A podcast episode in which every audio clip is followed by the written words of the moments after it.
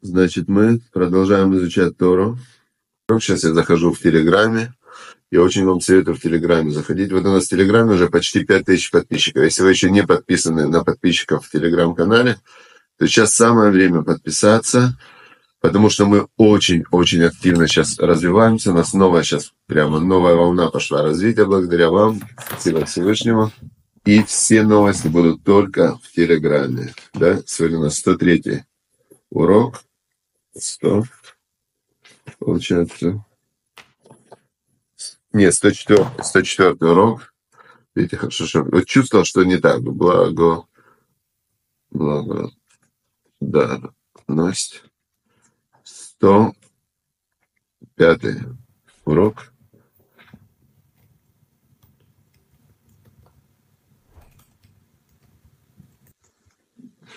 Так, хорошо. Но если нет, так мы исправим.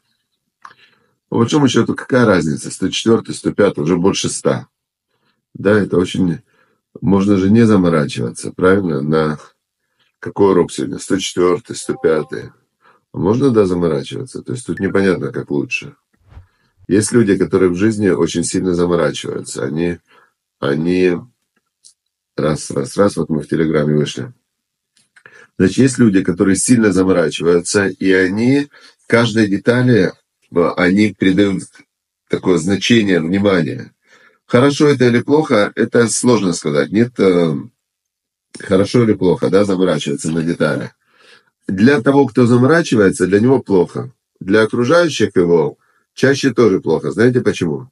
Потому что написано, что жизнь Кабдана на иврите называется, тот, кто заморачивается на детали, он называется таким словом кабдан.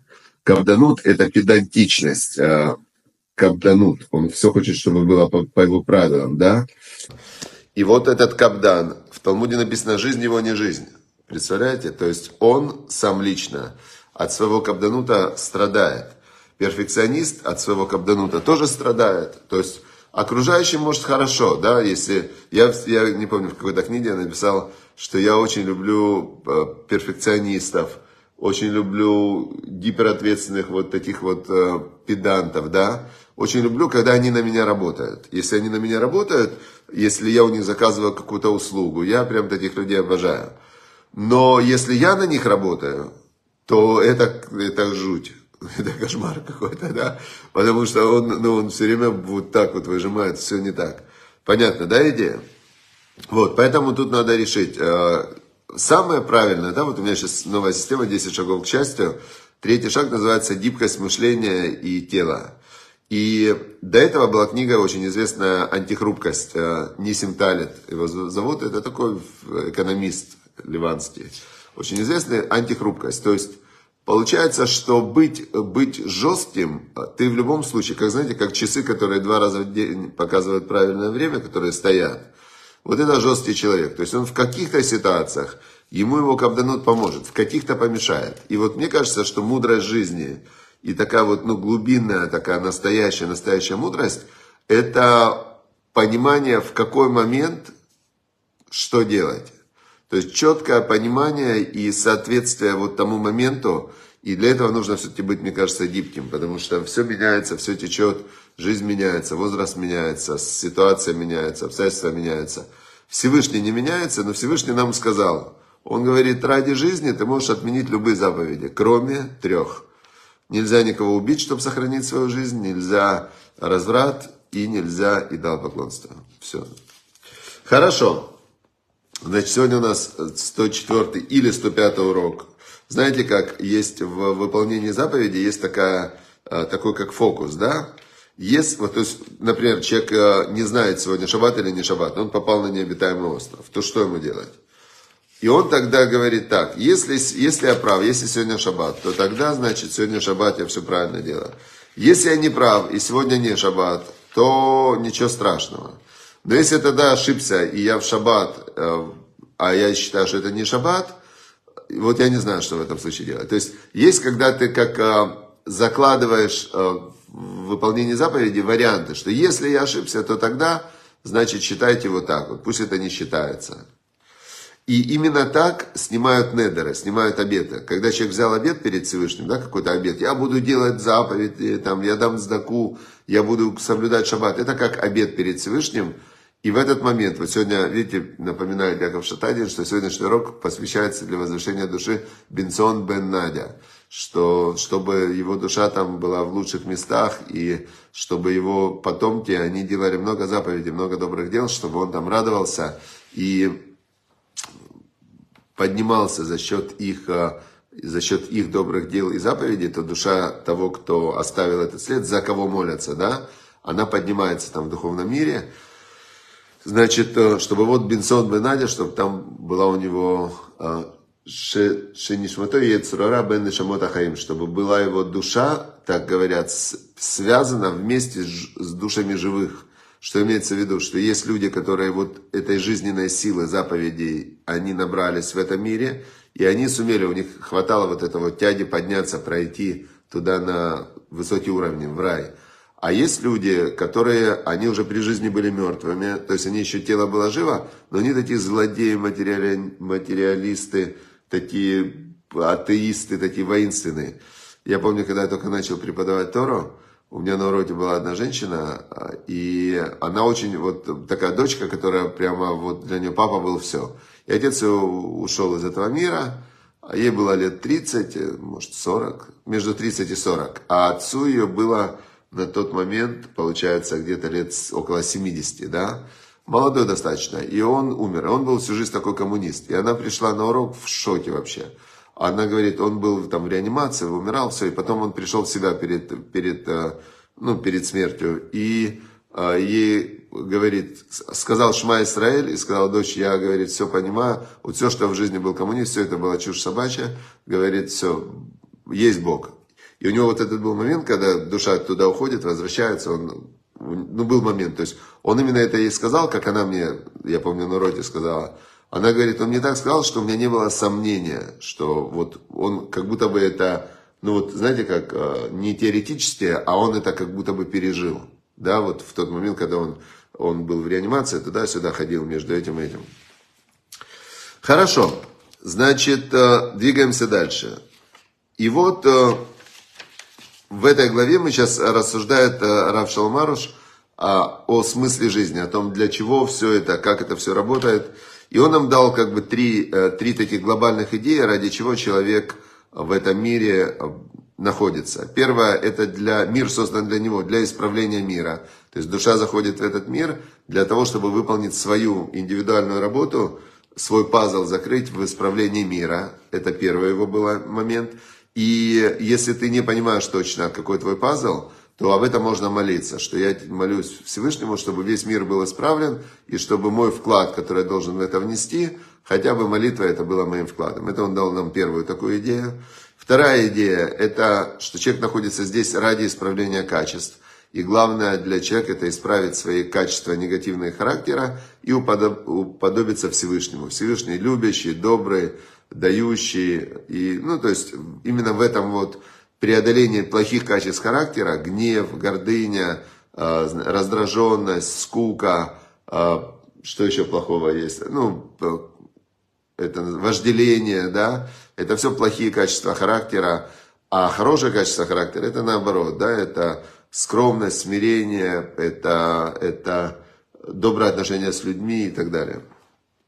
И третье, он говорит, это третья цель нахождения в этом мире, это выполнение заповедей Всевышнего, но в выполнении заповеди он подчеркивает главную такую идею, он говорит, что выполнение заповедей, если ты не радуешься этому, то оно тебе ничего не дает. Это его взгляд, потому что есть э, как бы мейнстрим в Торе, да, что выполняй, даже если ты не хочешь, даже если ты не радуешься, выполняй, и наоборот, липум царагра, чем больше страдания, при выполнении заповедей, тем больше награда. Это прямо в перте вот Мишна. То есть его взгляд это не, а, не как бы не главная линия Торы, да, а такая хасидский взгляд. Но что интересно здесь?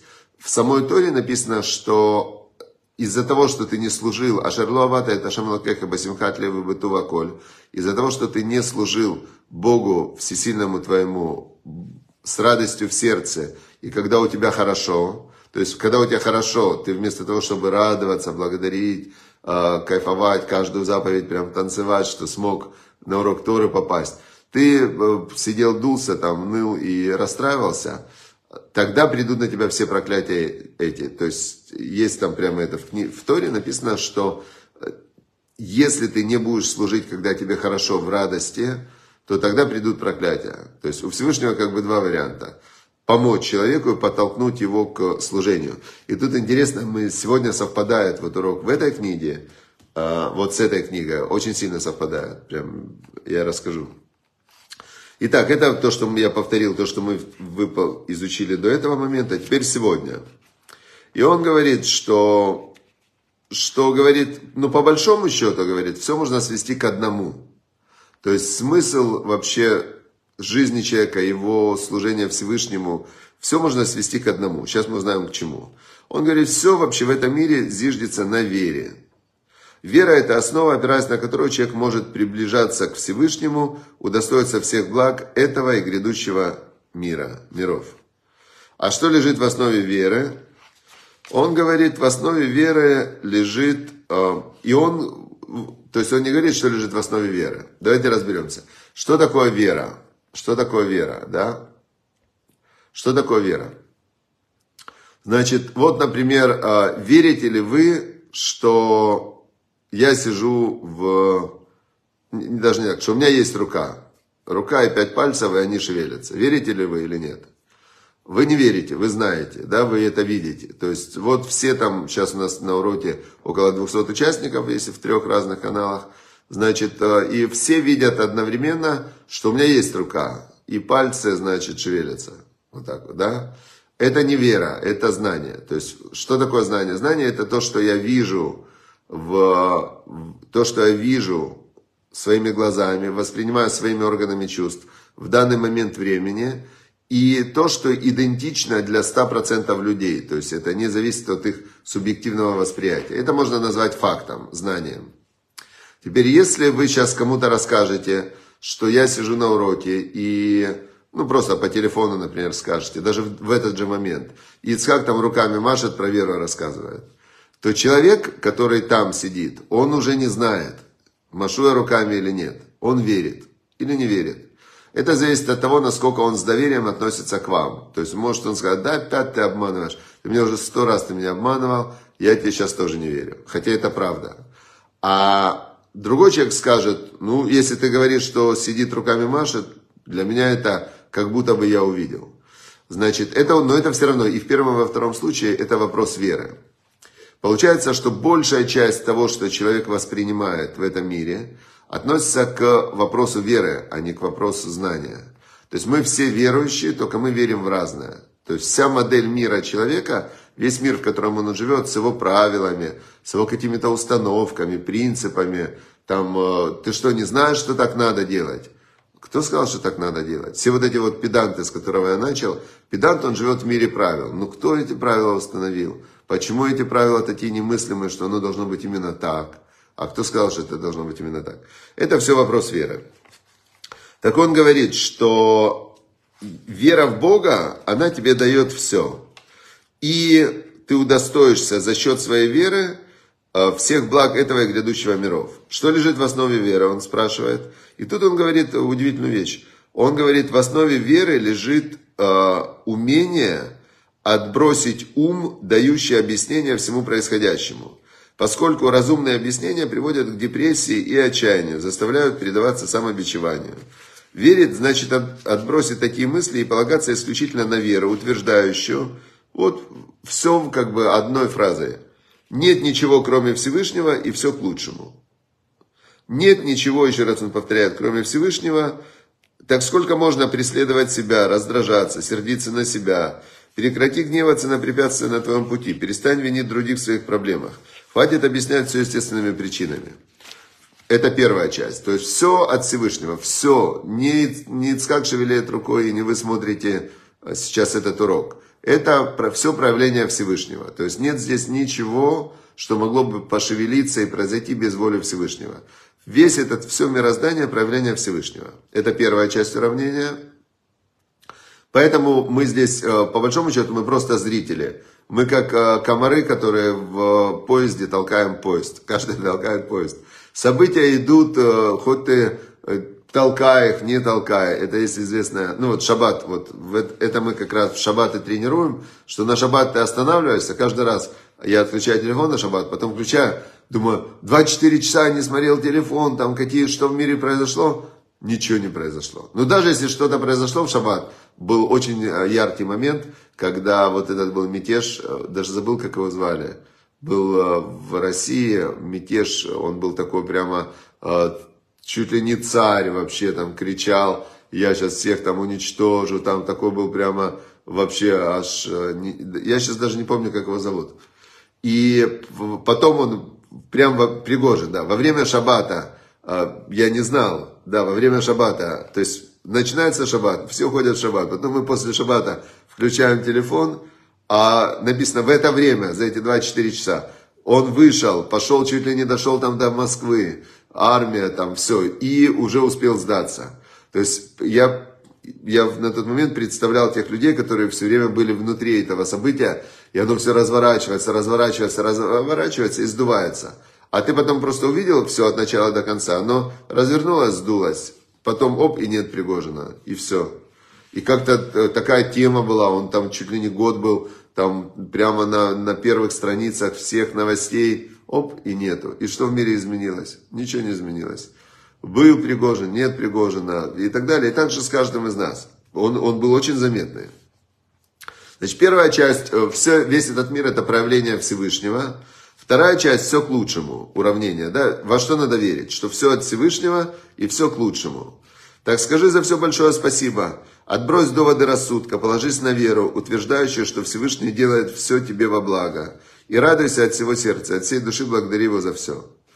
Все. Вот это очень интересно. У меня, значит, э, сегодня я ночью проснулся, думаю, что я не могу заснуть, что у меня вот какая-то, ну вообще как-то очень странно. Но я знаю же, что все к лучшему. Значит, я от всей души благодарю Всевышнего. Думаю, ну вот что-то меня внутри как тревожит. Думаю, ну спасибо Всевышнему, значит, все, благодарю его. Потом думаю, надо книжку почитать. Открываю книжку и нахожу в ней одну идею, которая вот она мне, у меня была какая-то одна очень нерешенная внутри ситуация, и мне не хватало одного пазла, чтобы понять, как действовать. И тут прямо мне вот прям прямым текстом приходит этот ответ – и я тут же сразу же засыпаю. Но у меня уже есть этот ответ. То есть, очевидно, Всевышний, ему надо было по каким-то его причинам, чтобы этот пазл закрылся. И он закрылся. А для того, чтобы он закрылся, мне нужно было ночью не спать, потому что днем я эту книжку в жизни бы не читал. А ночью она такая скучная, я думаю, почитаю, чтобы заснуть. Читаю, нахожу ответ. Понятно, да? То есть он здесь и говорит, скажи спасибо за все. Отбрось доводы рассудка, положись на веру, утверждающую, что Всевышний делает все тебе во благо. И радуйся от всего сердца, от всей души благодари его за все. И дальше он приводит, э, то есть понятно, вот это его утверждение, насколько оно меняет э, кардинально место, в котором человек живет. То есть мы же живем в какой-то э, модели мира. Теперь в этой модели мира, я помню, когда-то произвела на меня большое впечатление притча не притча, это рассказ, его можно найти в интернете в разных интерпретациях, как один журналист, он получил разрешение на 10 минут взять интервью у Эйнштейна. Эйнштейн считался самым умным человек мира, один из самых умных людей, Эйнштейн вообще там, ну, физик такой, все. И он, значит, этот Эйнштейн э, жил в Америке, и этот журналист, ему нужно было к нему на интервью, задать какой-то очень важный вопрос, чтобы не, ну, не потерять такую возможность. И он, значит, э, думал долгое время, какой же вопрос задать Эйнштейну. И вот он э, думал, переживал, видно, тоже ночами не спал. И когда он попадает к Эйнштейну, он говорит Эйнштейну, вы знаете, говорит, я долго думал, какой вам вопрос задать. И так мне не пришло, какой вот один самый важный вопрос. И он его спрашивает, а какой самый важный вопрос в жизни вообще для человека? Вот какой, это и будет мой вопрос. Какой вопрос самый важный, который для человека и является принципиально важным вопросом для всех людей? Вот я вам хочу задать такой вопрос. И, значит, Эйнштейн задумался в этой истории, я читал в разных, разных э, э, интерпретациях, прям в гугле есть она в разных интерпретациях, ну, примерно во всех интерпретациях а, Эйнштейн задумался там на 10 минут, и он 10 минут думал, значит, и думал, он думал, думал, думал, потом он говорит, вы знаете, самый главный вопрос для человека в этой жизни, это такой, Вселенная, Вселенная дружественная ко мне или враждебная? То есть вот это вот глобальное, то есть видно, он расширял, расширял свое сознание, искал наиболее а, охватывающий, а, ну такой вот вопрос, который как бы на, наиболее принципиально важен для всего. И он говорит, самый важный вопрос, это Вселенная дружественная ко мне или враждебная? Для человека, для самого человека внутри. Потому что если Вселенная дружественная, он назвал Бога Вселенная, то есть он а, ну, как бы он понимал, что есть система, есть создатель, но он не понимал, что создателю есть дело до него. То есть, насколько я знаю, вера Эйнштейна была, что есть э, творец мироздания, который все сотворил, но он не верил в частное проведение, что Творцу есть дело до отдельного человека, и что можно установить личный контакт. То есть он не верил, что Бог проявляется в каждом из нас, и а, ну, это он не верил. В религию он не верил, но он верил в причину всего, Создателя. Так он говорит, самый важный вопрос для человека, вот эта вселенная, да, вот это само мироздание, то пространство, в котором человек находится, оно ко мне враждебное или оно ко мне дружественное? Если оно ко мне дружественное, то смысл жизни э, это, это реализовывать, создавать, строить, вечная жизнь, рай, то есть все это при условии, что Творец мироздания, Он меня любит, Он ко мне дружественный. Тогда я верю, что Он мне хочет добра, и тогда мне в этой жизни, а, вся моя жизнь это тогда созидание и уподобление вот этому позитивному Творцу мироздания. Эйнштейн говорит, но если Вселенная не дружественная, то тогда вся моя жизнь это защита, защита, э, спрятаться, поставить какие-то барьеры и так далее. И вот это вот очень важный, он сказал, что это самый важный вопрос в жизни. Так вот, вот здесь э, то, что говорит э, Рав Шаломаруш, он говорит, это не вопрос, это вопрос веры. То есть Бог дал человеку возможность быть творцом и создавать свое как бы внутреннее мироздание. Мы все живем не в мире, а в, своем, в своей вере о мире, в своей модели мира. И вот здесь он говорит, главное для человека это верить, что первое, что Бог, нет ничего кроме Бога, все управляется Богом. А второе, верить, что Бог, Он добрый, и Он хочет, э, Он хочет, все делает тебе во благо. И когда ты в это веришь, даже в моменты, когда что-то не складывается, как ты хочешь, а что главный враг человека, который лишает его счастья? Главный враг человека, который лишает его счастья, это вера в человека, вера самого человека в то, что ему нужно не то, что у него есть сейчас. То есть и вера человека в то, что ему будет хуже, чем ему сейчас. Все это страдания обеспечены. То есть люди верующие, э, верующие, э, как они называются, пессимисты, что все будет плохо. Они себя зачернили, так они зарисовали себе на будущее фильм ужасов. Пессимист, он всех людей раскрасил в такие, у него постоянный Хэллоуин, да, у него вокруг его одни черти и демоны, у пессимиста. И э, в том, что происходит сейчас, у него только ему не додали полупустые стаканы. Все, это и есть ад на земле. Это ад. Теперь, но если я верю, что Бог меня любит, я верю, что Он обо мне позаботится, если я верю, что то, что у меня есть сейчас, это лучшее из того, что могло бы быть, могло бы быть намного хуже, но я вижу полуполный стакан, я вижу то, что есть, я от этого кайфую. Еще у меня есть э, доступ к Богу, и я верю, что то, что я у Него попрошу, в итоге Он мне так или так, может, даст, а не даст, так даст что-то еще лучшее. Все, это рай на земле, это то, о чем вся эта книга. Хорошо, теперь дальше, э, дальше здесь приводится нам еще немного, я хотел сегодня вот здесь успеть пройти. Значит, одна страничка у нас. Говорил Раби Натан, ученик Раби Нахмана, то есть от имени Раби Нахмана, что Раби Нахман говорил так, что для простых людей, несомненно, невозможно постичь божественное. И их жизни надежда достичь вечного предназначения, истинного предназначения, лишь посредством веры. То есть, что он имел в виду? Что э, люди, которые э, изучают Кабалу, там, постигают э, тайны Талмуда, у них совершенно невероятный разум можно отточить. И это действительно это тренировка, те, кто изучает Талмуд. С детства у них э, сила разума, она unreal вообще. То есть я рассказывал про моего сына, который до 20 лет учил только Тору, и он учился в самых таких вот ну, мощных ешивах. И он, они, они учились, ну, например, там, с 8 утра и там каждый день до 10 вечера. Вообще не было свободного времени. У меня жена прям говорила, что я ему создал ужасное детство. Но я считал так, что Тора это от Бога, значит, э, это лучший способ воспитывать. Что я ему буду передавать свой спорт-интернат или харьковское воспитание, которое, ну, там, является фундаментом моей личности, моего воспитания. Нет, пускай лучше его обучает Тора. И вот он до 20 лет учился, потом за год он закончил школьную программу.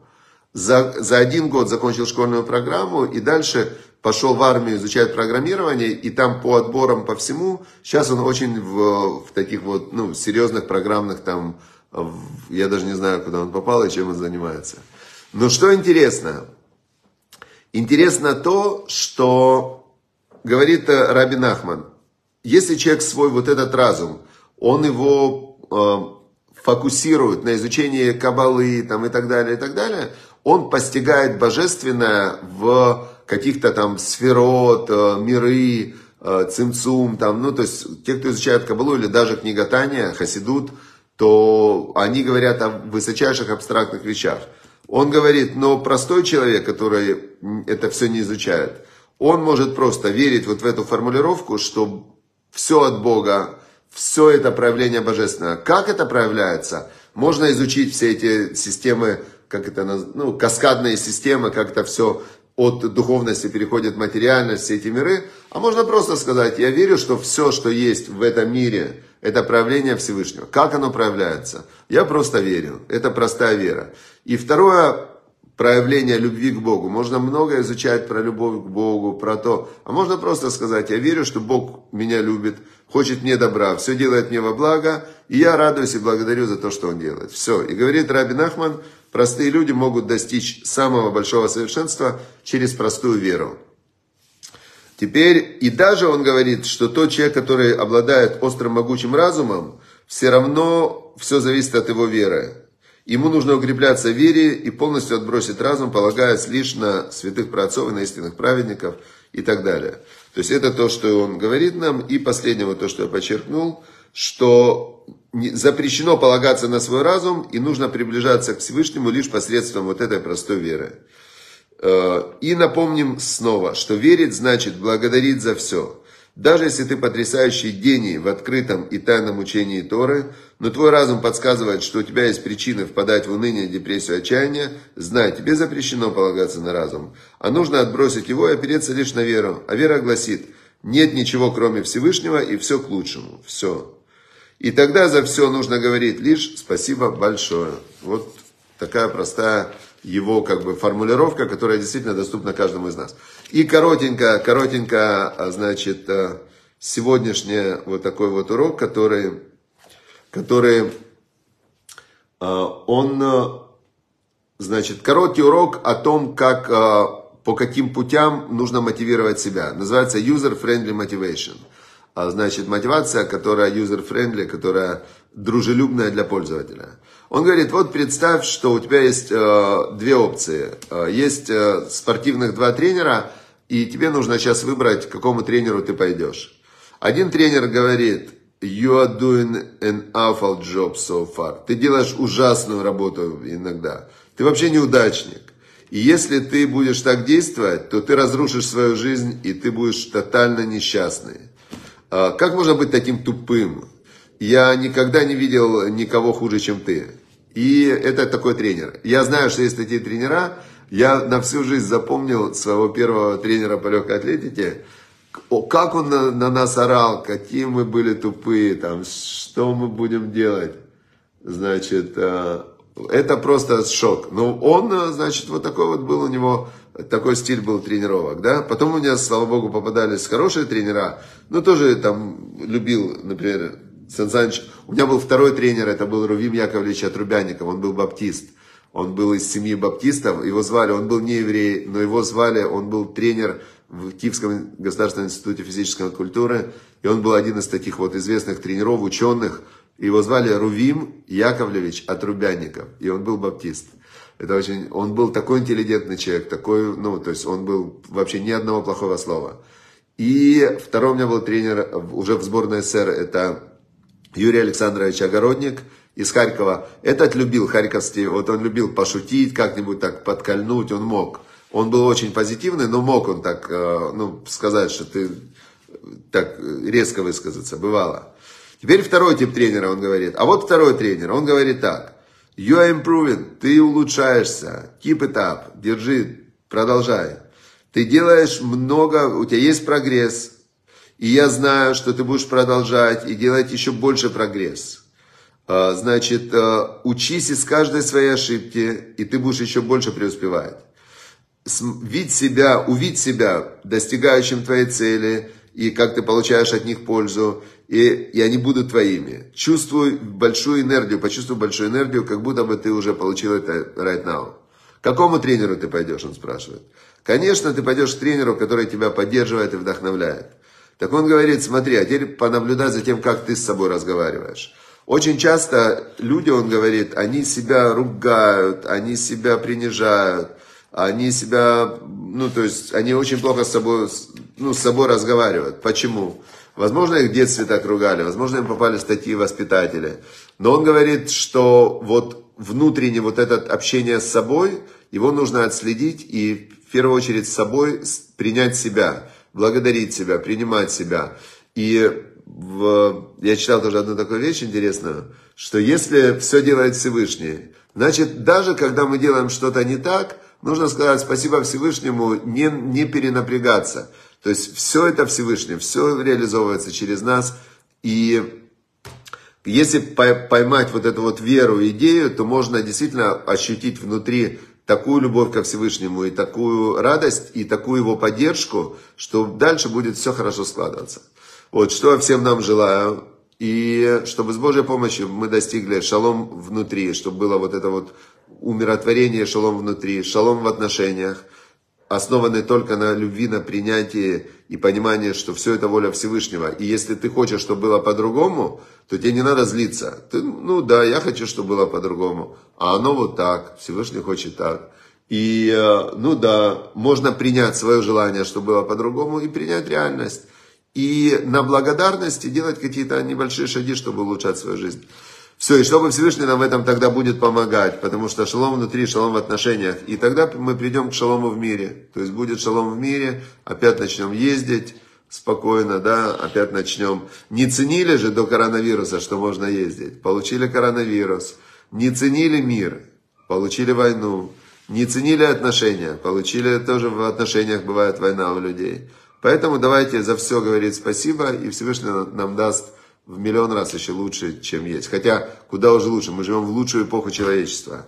И мне кажется, что все проблемы, которые сейчас мир переживает, за счет неблагодарности. Несмотря на то, что мы живем в лучшую эпоху человечества, уровень депрессии, например, в Америке и потребление антидепрессантов и наркотиков выше, чем в любую другую эпоху. Почему? Потому что человек вместо того, чтобы радоваться и кайфовать, ему плохо. А что тебе плохо? Посмотри, как вокруг хорошо. Нет плохо. А, ты считаешь, что это плохо? На тебе настоящее плохо. И вот мы сейчас переживаем не лучший этап в мире. И я думаю, что если мы все начнем благодарить Всевышнего и прямо благодарить Его за все хорошее, что есть, и за все плохое, чтобы исправить то, что мы раньше не благодарили за хорошее, то я уверен, что Он прямо переключит, переключит рубильник и начнется прямо все, мир наполнится светом и все будут жить в мире. Все, всем удачи, успехов, божественных благословений и во всех хороших делах и больше радости. До завтра.